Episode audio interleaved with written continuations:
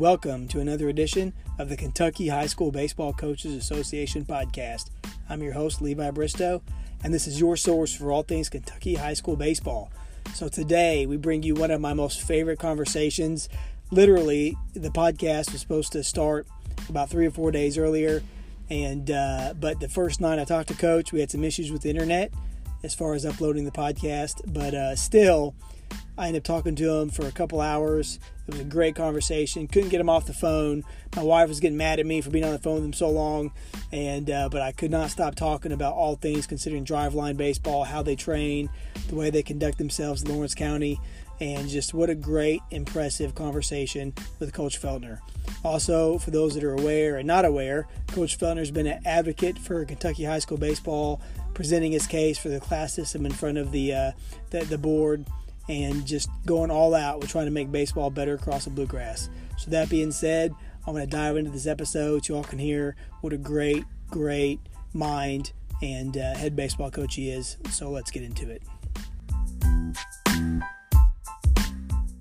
So I have Coach Feltner on the line. Coach Feltner, how are we doing tonight, man? Doing great, Coach. I appreciate you having us on tonight. Well, of course. And as we said earlier in our previous recording that we tried to do, you know, we recommend this through Twitter. As I know you mentioned, you guys have a team Twitter page. Yeah. And from some of your rivals, they said you did a great job with it, with your team. They always seem well prepared. And so I was excited to get you on. And just based on our conversation last time, I'm real excited to get you on. So let's just kind of start at the beginning and talk about how you ended up at Lawrence County. I met my wife. She's a Lawrence County native. We met in college, and I'm from Hazard originally, and things just kind of worked out. We started dating, and of course, not long after, ended up getting married. And then when I graduated, I applied for a job down here. Her brother was big in the community, played football here and played football at Marshall, and he was in the coaching and one thing kind of led to another, and I was fortunate enough to get a job, and I've been here ever since. Well, that's awesome. How many years has it been? This will be my 22nd year here. 22nd yep. year. Climbing the all-time win chart. I don't know about that. I didn't tell you last night, I spent my first 10 years as an assistant coach under Coach Randy Keaton, and then I've been the head coach the last 11. This will be my 12th. He had a great career, won over 500 games, and I was really fortunate to be able to work under him for a decade and learn a lot on both ends of things. So we've been pretty blessed here. That's great. Yeah, it's one thing that I've mentioned before in some other podcasts that my next job in life would be an assistant baseball coach, so I can learn something and also less responsibility of all the other stuff that goes with it. It's much easier. Yeah, everybody loves the assistant coach, and the head coach not as a big fan of. So that's right. That's right. Yeah, there can be some tough, lonely days, but I wouldn't change a thing. If I could go back and do anything over, I wouldn't change a thing. I made a lot of mistakes and things like that, but I really believe you learn from your mistakes, and I'm thankful for the opportunities that I've had. Well, so let's go ahead and just dive in more. So you took over. So once you took over as a head coach, what were some of the first things you tried to do with the program? Honestly, Coach Keaton, he permitted me a lot of freedoms, really from the first year on. And he gave me a lot of responsibility, gave me a lot of freedom to make a lot of choices. He gave me the responsibility of scheduling. I mean, a lot of stuff that head coaches do, he really kind of prepped me for that. Yeah. His last year, we finished in the state championship game. So, that's kind of a tough year to kind of step in. And we graduated 5 kids that year, and all 5 of them went and played college baseball. So we had a really young team, but we had a lot of, a lot of momentum in our program. Had a lot of good kids coming back too. And, we were able to kind of match, that previous year and get back to the state tournament and things. And, like I told you last night, we don't try to reinvent anything. We just try to really roll our sleeves up and work hard. And, that's kind of been my philosophy, my entire career, both in coaching and professionally at school. As I've gotten older, I try to work smarter too. You know, like I said, you learn a lot. You learn a lot what works and what doesn't work. But, you know, that's kind of been where we're at here. Right. So let's talk about also what we talked about last night as far as so you get the job. And for you, one of the first things you want to start doing is improve the facilities. Is that correct? That is right. You know, that happened actually back in 1998, and that was one of the things that Coach Keaton allowed me to do. He allowed me, you know, really to go to work on our field. And, you know, when he wasn't an elderly man by any means, but he was older and, you know, and certainly was towards the, you know, the latter half of his career. And, you know, and I've always been a big facility guy, and I was younger and had a lot of energy and, you know, and I still do, but every year we try to do something to our ballpark, you know, to make improvements. And that certainly has not been a one-man show with me. I mean, we've had a lot of people in our community. Like I told you last night, our players, you know, we try to teach them how to take care of the field. That way, the daily maintenance stuff, I mean, they, you know, they do all that. They've got a pregame, a postgame, you know, job to do. The same thing on practice days. You know, they understand the importance of tarping. They don't like to tarp, but, you know, in our area in February and March, unfortunately, you've got to do those things or you're never going to get on the field. So, you know, I believe that your facilities is a reflection of your program. And, you know, like I said, we've been fortunate with resources, but now a lot of things that we've done has been, you know, 100% volunteer type work. And, you know, like we've been really blessed. Anybody that's been to our ballpark, you know, usually has pretty good things to say about it. And, you know, and I appreciate that. I do, because you know, I understand some places, you know, other places are not as fortunate as we are. So, you know, it's not that people are lazy or anything. It's just, you know, some people aren't as fortunate. So, you know, I'm thankful for what we have. Right, man. It does take a community to get behind the baseball program. And it sounds like you guys have excellent people around you to help improve all that and make Lawrence County baseball go. Yes, we do. Yes, we do. It's a pretty unique situation. It is. So let's talk about let's dive into your off season here. So the fall's starting up, and let's talk about some of the things that you guys are starting to work on as the fall semester rolls on for early year workouts. Yeah. We you know, we like I told you last night, I'm a big believer in the weight room. You know, we've got guys that get in there and absolutely get after it, and you know that's changed obviously since I was a teenage kid back in the 80s and early 90s. You know, baseball guys didn't really lift. I mean, even at the highest level, not many were lifting, and you know we've certainly subscribed to it, bought into it, and our kids have, and you know we started that as soon as we started back in school. You know, like I was saying earlier, we, you know, we do 6 a.m. workouts. We do those on Monday, Wednesday, and Friday. And what that has done is that is throughout our season. And last year was the first year that we did that. And it really, I think it was really beneficial and fruitful for us, and, you know, and paid off in the end. And, you know, and then we've got guys that stick around after you know, after school and get another workout in. So, you know, I've seen guys completely transform their bodies and in turn transform what type of player they are simply by the work they put in the weight room. So, you know, that's going on right now. And we also, like we discussed earlier, I think most people in our area know, I've had plenty of conversations with other coaches. We've bought into Driveline, you know, and I'll be honest that, That took more convincing for me than the weight room side of it, simply because, you know, like I said, when I was a kid, we were taught you don't throw anything heavier than 5 ounces. And, you know, there's a lot of weighted balls, a lot of differentiated balls, a lot of underweighted balls too, you know, and different things in that program. But this will be the third year that we've done it. And the only thing I regret with it is that we didn't do it earlier. Our kids have, you know, really bought into it.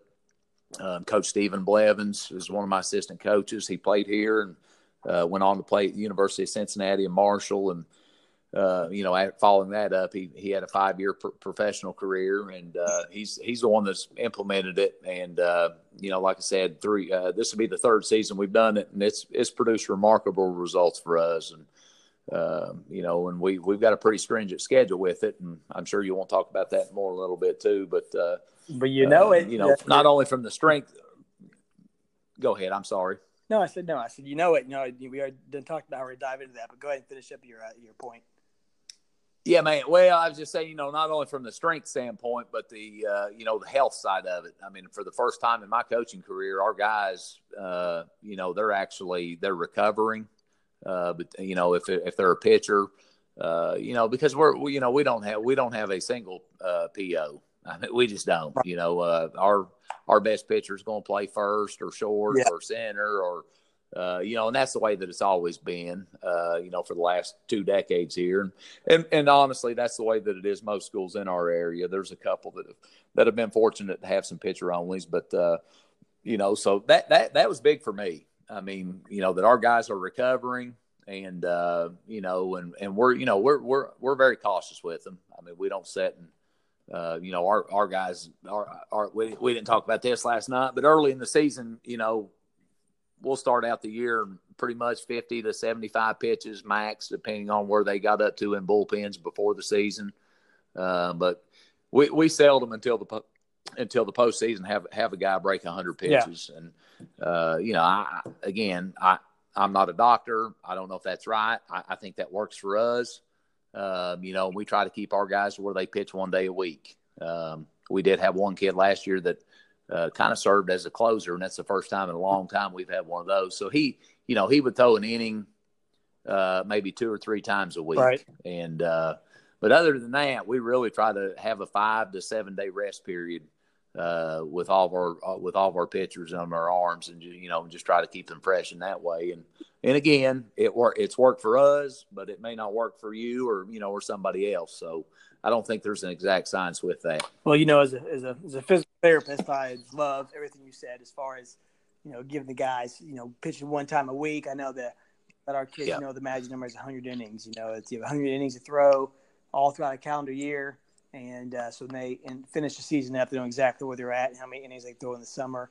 And right. And my first year, we had a kid who did throw 70 innings during the season. And our ace, Tyler Morrison, who's now pitching it, he said he'll be a sophomore at Asbury. He's a good so okay. He's a good left-handed pitcher, big guy, and a good kid. Anyways, he had 72 innings for us after his junior year, and he knew he could only throw 28 innings during the summer for Legion baseball, and he I know that his Legion coach was like, oh, he's dying to pitch, but he knows he's limited on innings, so I was glad that the communication with our Legion program. That is good. Yeah. You know, I've never I don't think I've ever heard that 100 innings in a you know 12-month period, but that's not a bad idea. We, you know, the year before we started Driveline, this was one of the major motivations behind it. You know, of course, Kentucky, we can play middle school kids up, right. And I had a 7th grader who's now a sophomore, and man, he was lights out. He's the kid that actually just this past summer committed to UK. Right. He's a left-handed kid, and he's actually Stephen Blevins' nephew, but nice. He was so efficient, it was crazy. And we look at the end of the year, and he's thrown too many innings. But then you look at his total pitches, because our stat program tracks those too, and he's thrown less pitches than anybody else on our team. You know, wow. But still, at the end of the day, I mean, he threw too many pitches, and that's. That, you know, that led to that's what we talked about, what we wanted to get to is, you know, just more pitching depth. So this past year we had 6 guys throw over 30 innings, and we were very pleased with that. Yeah. And obviously we had a good season. So we were able to create that kind of depth. And I honestly believe that program had a lot to do with it, because it gave kids that probably weren't going to pitch or weren't ready. It gave them that edge and confidence, you know, that I can go out and compete at a higher level. So just talking about the Driveline again for the throwing program part of it, let's talk about kind of like how you all are pretty adamant about sticking to the schedule and just kind of briefly touch on some of the results you've seen as far as velocity numbers over the past. Okay, yeah, you know, when we got it, you know, we bought the program. And I think I told you last night, you know, I was pretty hesitant, right. Especially we had tried some other weighted ball stuff the year or two before, And we bought the program, and Coach Blevins actually the summer before he put himself through it. He put himself through the 8-week on ramp, and you know, this guy, like I said, he pitched professionally, and he had been done for 4 or 5 years, but I think he started out like in the low to mid 80s on a run and gun type test, you know, and by the time he got done, he was up over 90. And I kidded him. I said, "Man, I'm afraid I'm going to lose you back, you know, back to pitching." But after he put himself through it, we invested even more in it, and you know, our, like I said, our numbers just, they started exploding. But I didn't know any other way to do other than let's stick to exactly what it says. So that's what we have done. That's what we've continued to do. Mm-hmm. You know, but then after you buy the program, you've got, you know, on your website, each team's got your own website. There's a lot of other programs. And last year we were able to dive into those. You know, we were able to take a kid that, didn't necessarily have that much mound experience, and there, you know, there are mound programs, blend to mound, and different things like that. So after each kid does that 8-week on-ramp program, then, you know, we kind of individualize it, and it's a little bit more work on us, but we feel like it's beneficial. You know, we've got other guys that we just really try to build velocity and you know, and things like that. But you know, we stick to it pretty tight. The first 2 weeks, they're going Monday, Wednesday, Friday, and then weeks 3 through 8, they're going 4 days a week, Monday, Tuesday, Thursday, Friday. And, of course, you know, they test every Friday. And I'll be honest, we make a big production out of it. We video it. We crank up music. We've got a big sign that we post their numbers. And, you know, and our guys, they take pride in it. I mean, they really do, and they like getting after it. And it's – honestly, it's just like weight training. Yeah.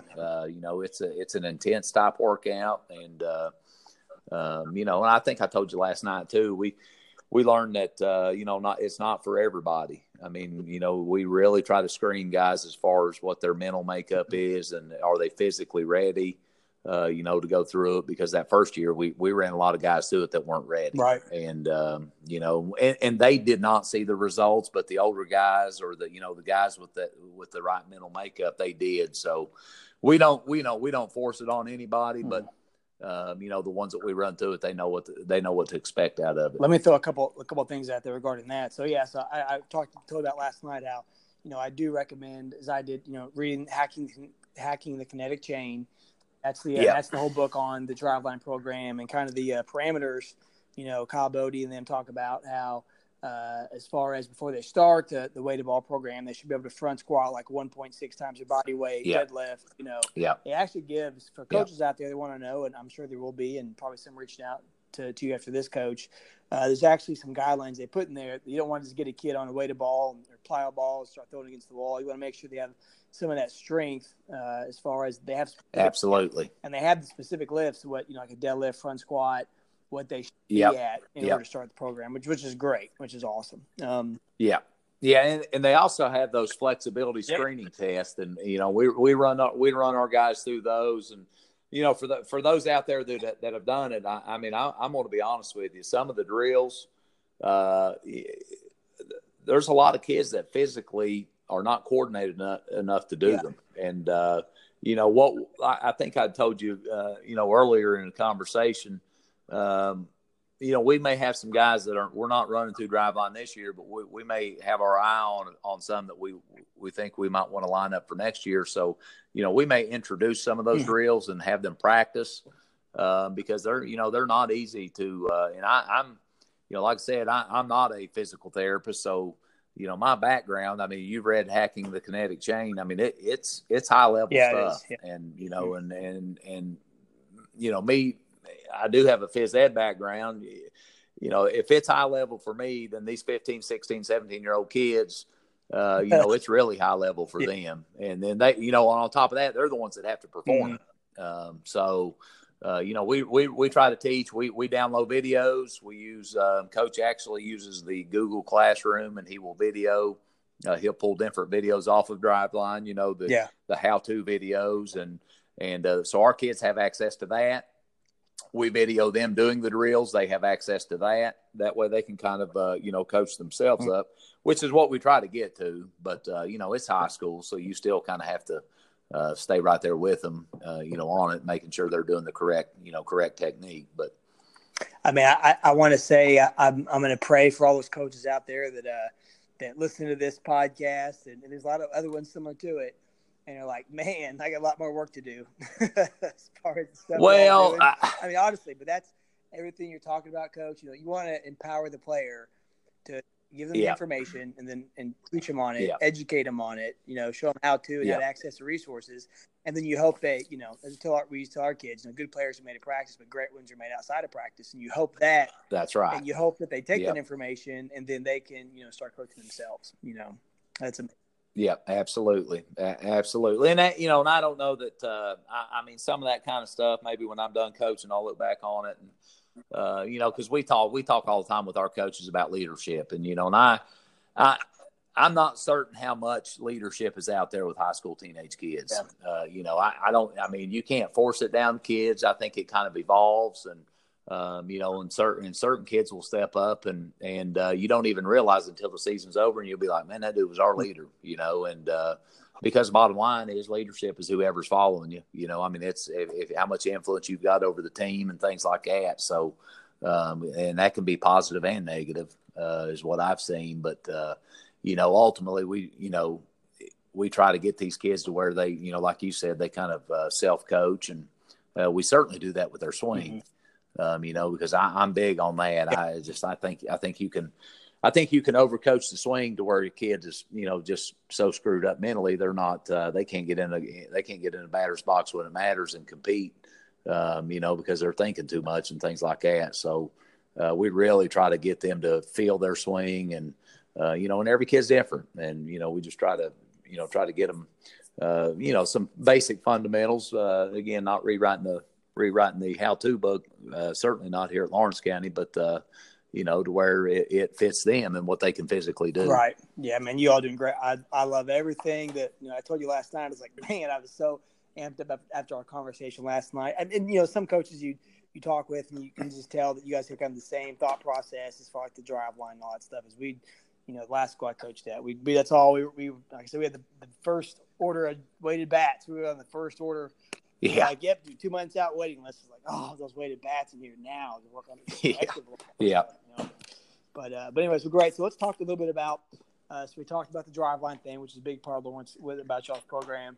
But what about as far as once I know you said during the season was the first time y'all got to lift the weights throughout the year, and the progress up how to help your players maintain their strength. Now, did you guys weigh them throughout the year? Do the body weight measurements or anything like that? We don't we don't do the BMI or anything like that, just body weight. I mean, most of our kids, like most high school kids, man, these guys, their metabolism's so high. I mean, we do try to talk to them about nutrition and what they're eating, what they're putting in their body, and and correct hydration and stuff like that. We've got some kids, I think, that dabble in some supplement type stuff, so we really try to preach hydration to them. But honestly, body weight I think is a pretty good measurement. Like I was telling you last night about one of our players who happens to be my son, in particular, the weight room is completely restructured what kind of player he is, and and that's a complete tribute to him and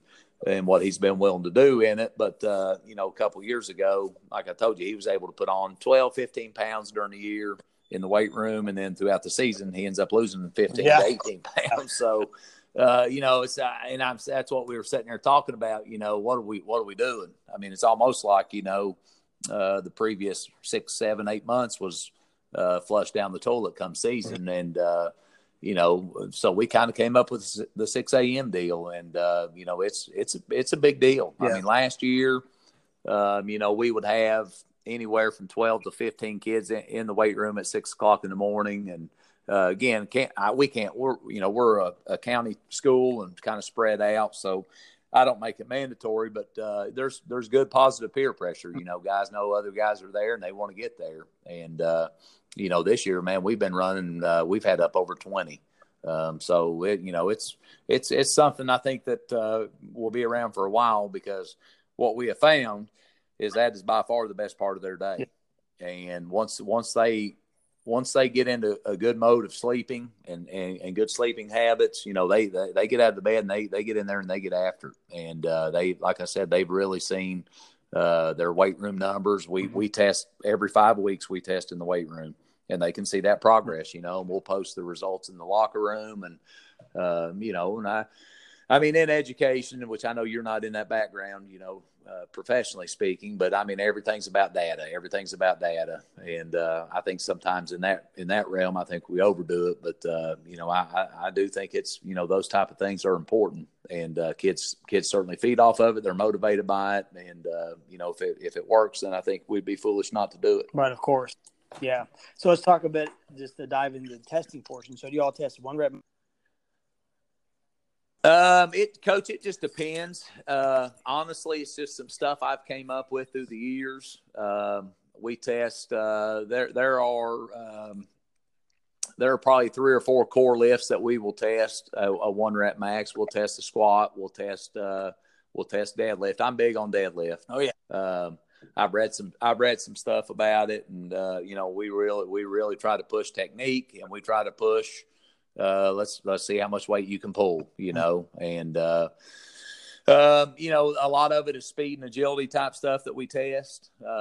We test a lot of core, things, pull-ups. We do pull-ups, Coach. We do pull-ups probably 3, sometimes 4 times a week, our kids.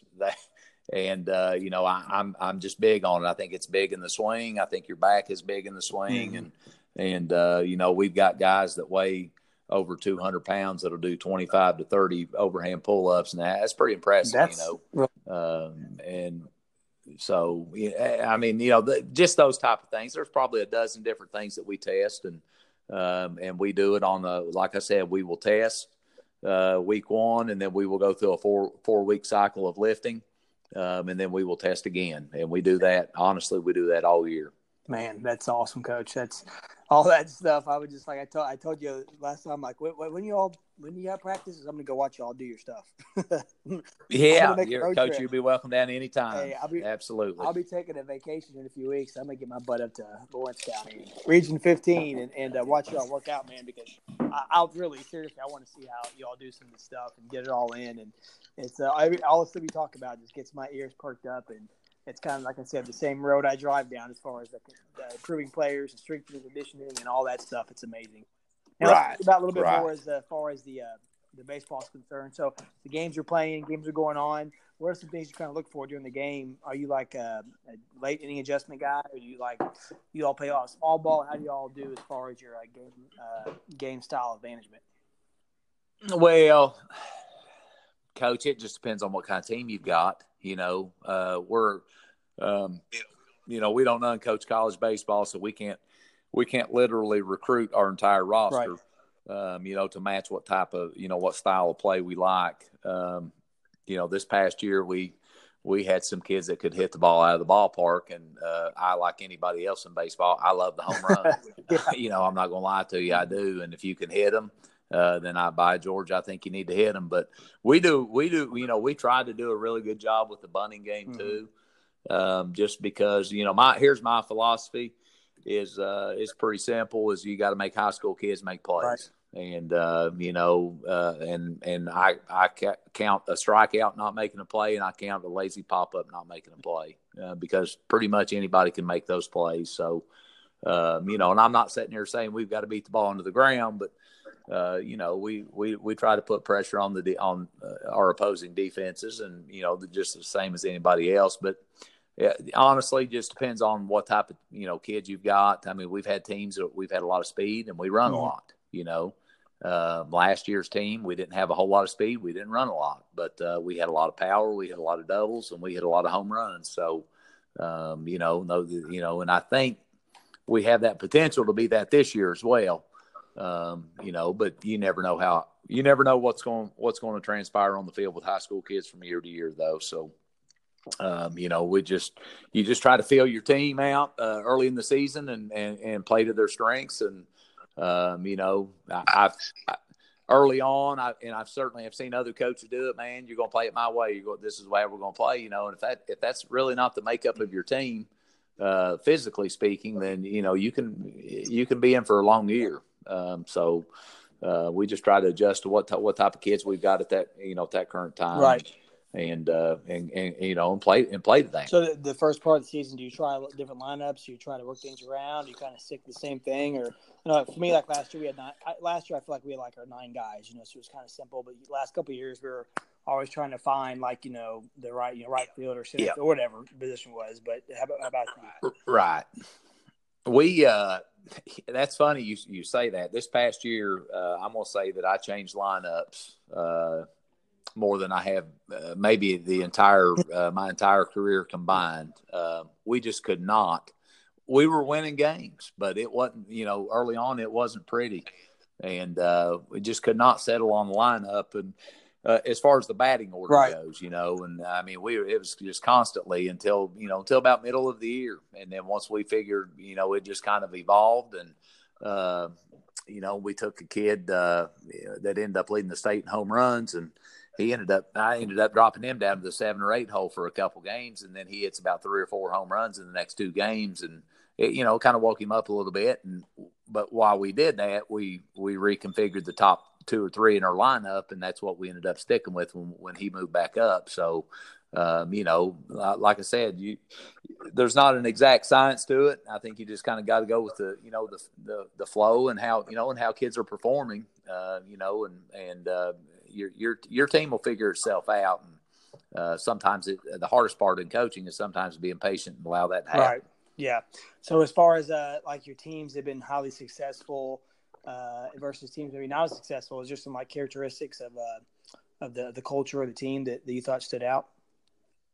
Yeah, honestly, our kids here for the last decade and a half for sure, man, they take a lot of pride in it. And, you know, I don't know that any one outworks the other. I think a lot of times what I might look at your team as a success, you may look at it differently, right. You know, and wins and losses, we do put a premium on them. We put a lot of pressure on our kids. We put a lot of pressure on them in the weight room. We put a lot of pressure on them in practice to perform because, you know, at the end of the day, winning's funner than losing, and nobody yeah. Nobody likes going out and not being competitive. So, but at the end of the, you know, truly at the end of the year, you know, a record can be deceiving, and, you know, sometimes we've, you know, maybe have a really young ball club, and, you know, they may not be up to quite to a higher standard as far as wins and losses go, but it might've been a successful year, you know, in our family anyway. Right. In the way we perceive it, you know, so I mean, just depending on what kind of kids you've got and, you know, things like that. But every year has been an absolute blast for me. I mean, we've had some years that, you know, the injury bug kind of gets you and things like that. And some things may have been a little bit disappointing, but our kids, they pay a high price in commitment and sacrifice, and, you know, for a coach, that's the most rewarding part. Yeah, of course, man. So I feel like I got a pretty good, at least somewhat grasp on what Lawrence County baseball is all about. You all train them hard, work them hard. You set a culture where kids feel like they have the peer pressure to be there, but yet they want to be there, which is amazing. Like you yeah. said today, some kids worked out today on Labor Day, which is just amazing in itself, Coach. And that's yeah. a big attribute to you in the program you got going on there, and so let's kind of switch gears here a little bit. Let's just talk about Region 15 briefly and some of the great programs up there in that region, and give them some shout outs if you can. Oh, absolutely! You know, last year it's worked out this way the last few years. We've had some tough regional tournament draws, and I mentioned a few programs last night. You know, last year we had to go. First round was Paintsville, the second round was Pikeville, and then the in the regional finals was Johnson Central. And you know, Paintsville and Johnson Central, they both in the last few years have been in the state tournament quite a few times, and have had success there as well. You know, in doing that, and Pikeville's program is one of the most storied in the region. They've got great tradition, they've got great kids, great athletes, and you know, really a good sports community. And all three of those communities are. And I don't see that anything will change this year with that. I think all three will be, you know, highly competitive. certainly good enough to make a run in our region. And I think there are a couple other schools that certainly pose some dangerous threats. I think in our own district, I think Floyd Central, they've got a couple good pitchers, that can give anybody problems on a given day, and Pike County Central the same, and Belfry. So I think there'll be pretty good parity in our region this year. Yeah. I certainly wouldn't call any one school a favorite, but I think there are certainly a handful that are good enough, talented enough, that if they're playing well at the right time and catch a break or two, can win the region and get to the state tournament. Right. Yeah. Well, that's great. I know Paintsville, back when I was still coaching Little League in 2015, they were competing to go to win the state, the Bowling Green, go Little League World Series with those guys. And I guess I'm pretty sure they have some up-and-coming young kids in Paintsville. I know that it should be pretty good, too. Paintsville always does, Coach. And, they're kind of a unique situation. Paintsville and Johnson Central are both within the city limits of Paintsville, and their Little League kind of splits, and, they've got kids that go, both ways. And, of course, Johnson County's got their own Cal Ripken League, too. So it's a really good baseball town. It always has been. Paintsville's the – you mentioned classification. Paintsville's the last single-A school, public single-A school, to win a state championship in Kentucky. So there you go. And that was in 1990. But, so they like I said, and you throw Pikeville in there too. I'm telling you, there's a lot of here in Eastern Kentucky, there's a lot of, tradition-rich programs. And we feel like that this year will be it ought to be a fun and exciting year in our region, as it's been the last few. All right, Coach, and now I'm going to give you time to kind of brag about your assistant coaches and how they help make Lawrence County one of the best programs in the state. Yeah. Coach, like I was telling you earlier, man, I've been really, really blessed. I mean, God has put me in a great place and been surrounded by a lot of great people. Currently on our coaching staff, I've mentioned Stephen Blevins. He takes care of all of our pitching. Another guy that has been with our program for 13 years is Jackie Holt. Coach Holt, he coaches all of our outfield stuff, and he's their head coach himself. But some of the other things that he does that really promotes our program is he puts together a lot of highlight videos, and they're all over the internet. And he's got his own YouTube page, and that's a big part of our program. Our kids really, really, really take pride in those things. And he's all the time getting different people to video different things. It might be in the weight room. Yeah. It might be a practice. We video every game from a couple different angles. So he's got a lot of footage, and he does a lot of behind the scenes stuff that a lot of people don't see.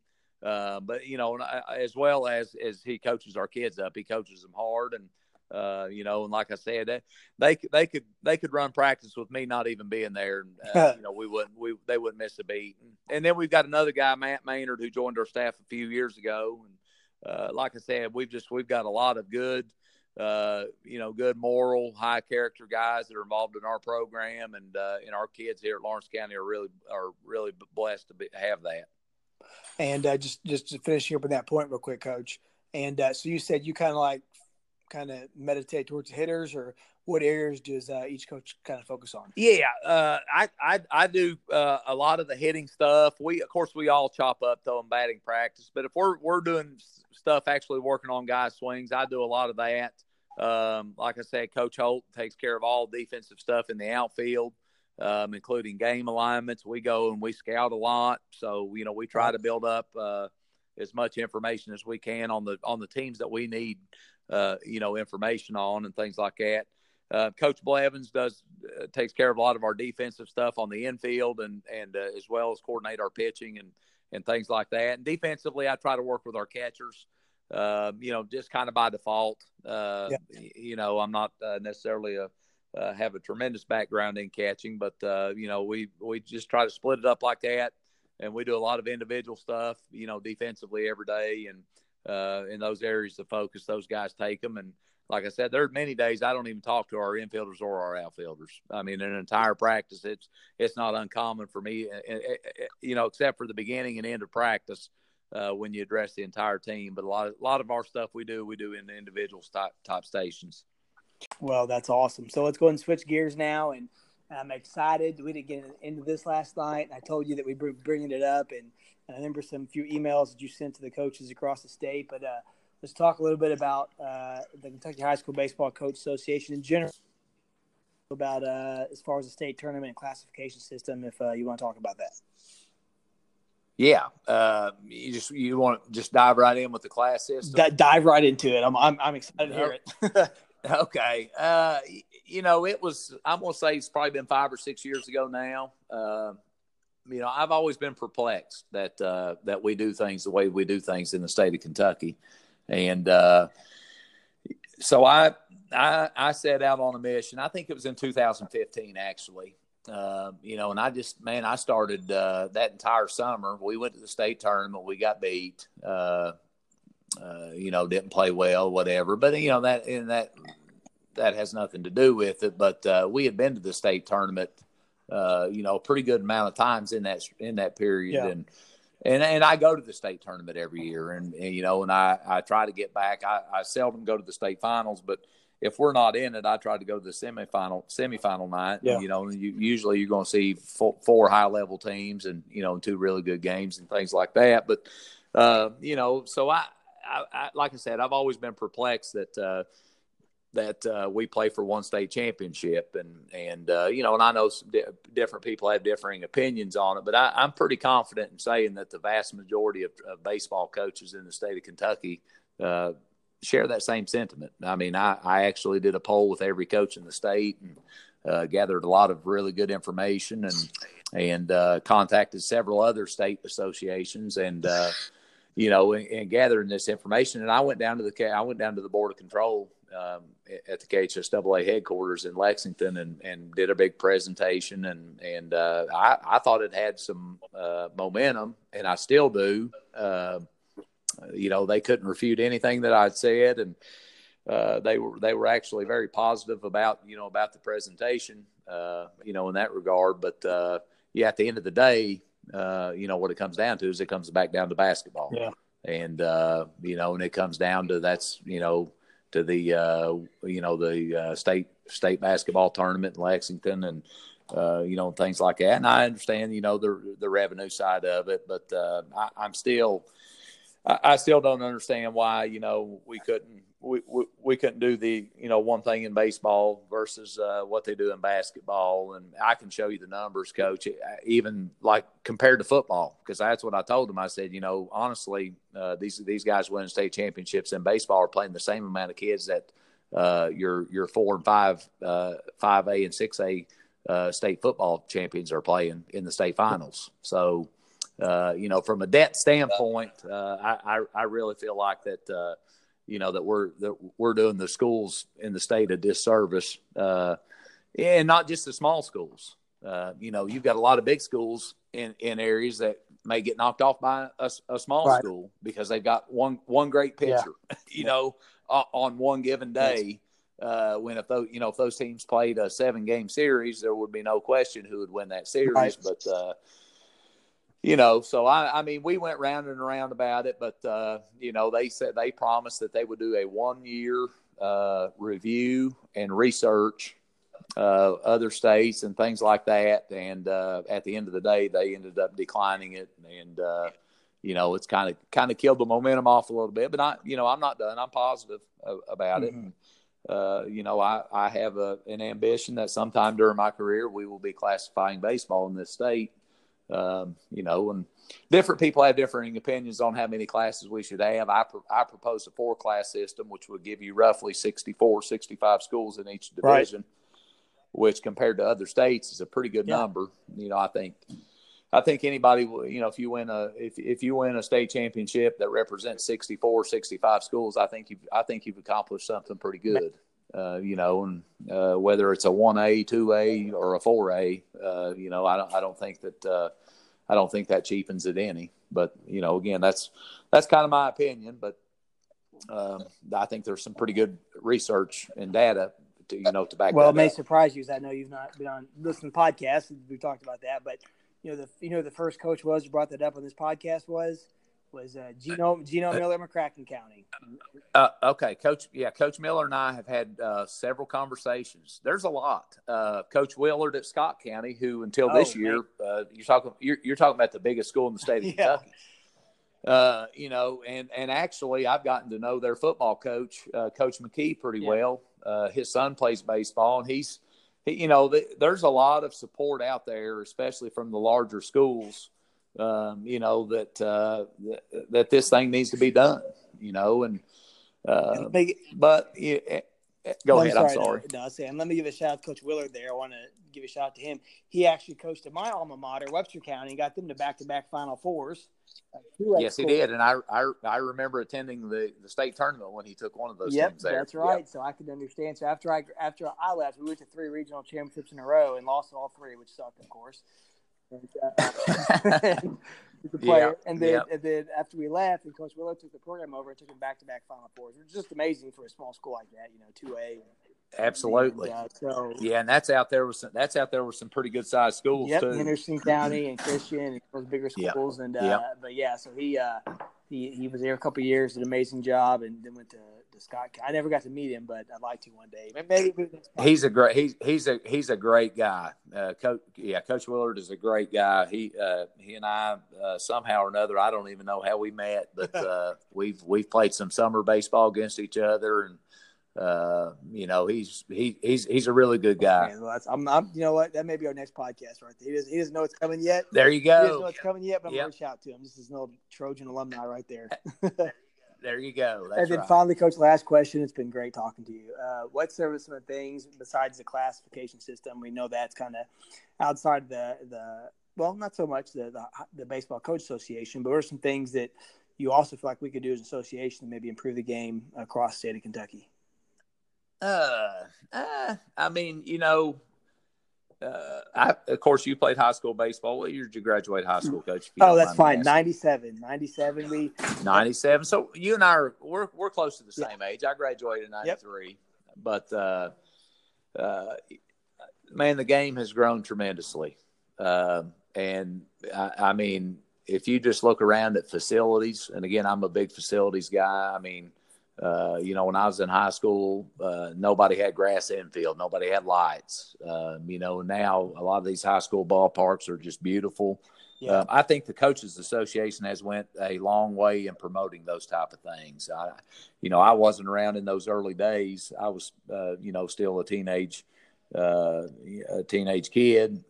But Coach Mac Whitaker, Coach Miller at PRP, Jody Hamilton up the road here at Boyd County. Of course, I know he moved to West Jessamine, but, Coach Hamilton in our area will always be considered, kind of the benchmark with running a high school program. But, those guys, and undoubtedly, I shouldn't have even started naming names because I know I'll leave some out, but those guys did a lot in promoting the game and allowing it to grow. And I think it's great that our Coaches Association has grown the way that it has grown. Could it be improved? I'm sure it could be, and hopefully younger guys and that would include myself. If anything can change is that more people would get involved and. Kind of take the reins as those guys have gotten out of the game from coaching. It's time for other people to step up and fill their shoes, right? In that regard. But I think it's pretty strong. I talked to some other coaches this summer about potentially the East West thing, and I think it's a big deal. I think if a kid gets selected to that, it's a big deal, and I would like to see that thing kind of grow, and maybe in how we select the team, maybe in locations, which Pleasure Ridge Park High School is a phenomenal facility, but it'd be nice to be able to play that thing at U of L or UK again, like I know they did once upon a time, but. I think that would help, really attract kids, to it, because honestly, once that state tournament ends, man, it's highly competitive with travel baseball. Oh, for sure. And we have a hard time competing with that. But I mentioned to somebody this summer down there at PRP. I went down to it. Of course, you know, it got rained out twice, but I mentioned to somebody about trying to do that thing like the state tournament weekend, the weekend of the state championship game, which, you know, your two teams playing for a state final, obviously their kids wouldn't get to participate in it, but you know, I think it would be, you know, potentially good timing to, you know, get a lot of kids involved that before their summer travel ball stuff starts. But that's great. You know, that's one. Yeah, about. I mean, I think it'd be worth looking at, you know, in that regard. But I mean, that's if you can, you know, secure a venue like it, you know, like UK's new field or you know, or U of L. You know, in that regard, I don't think but you could play that thing early in the day in the state championship game that night. You know, I think number one, I think you could boost attendance at the state finals. Right. But, man, you know, if you have everybody in town. That's a great idea. That's definitely something worth discussing. We need to generate that email and send that up to the powers that be.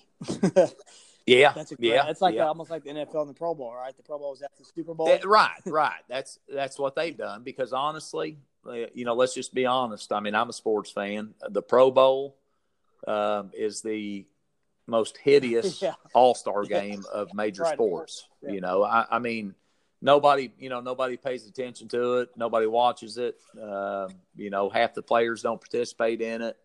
You know, I think Major League Baseball and the NBA, I think they kind of do it right in the middle of it. But, you know, obviously we can't do that in a short high school season. But, you know, I think the timing, you know, you throw that thing in there with the state championship, and I think it could be, you know, it could be an attraction. Well, Coach, that's a great nugget to end on right there. I appreciate you having our multiple conversations, and we're going to talk again, I know, here shortly about some way to bat stuff.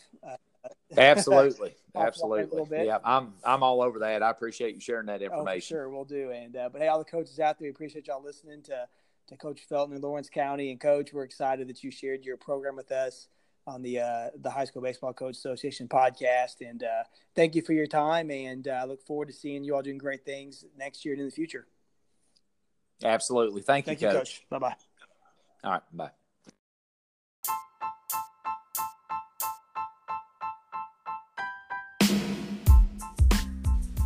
What a great episode from Coach Feltner.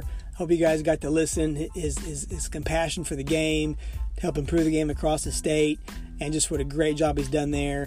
And all the Driveline stuff. Hope you guys liked a lot about that training program. I know a lot of schools across the state have done that, and just all the things Driveline has out there, all the resources. Kyle Boddy does a great job with all the training, really putting a scientific approach to improving the game in ways that people never thought of 7-8 years ago. And also, as far as just how they approach the off season with the culture they have, with the kids showing up at 6 o'clock in the morning lifting weights, even not supposed to, just really impressed with Coach Feltner, and we expect big things from him this year with Lawrence County returning most of their starters back. That being said, make sure you continue to like, subscribe, share us on iTunes, Anchor, Podcasts, or wherever your podcasts you listen to them. And I want to thank everybody out there for supporting us and giving us the recommendations for Coach Feltner. I mean, I could not have had a better conversation with him, and I look forward to talking to him again. And I'm going to get my butt up to Lawrence County, just observe how they do things, because I'm real excited to see how a small Class 3A program can get all this training in and do things and be so successful. So that being said, thanks y'all for listening, and never stop learning.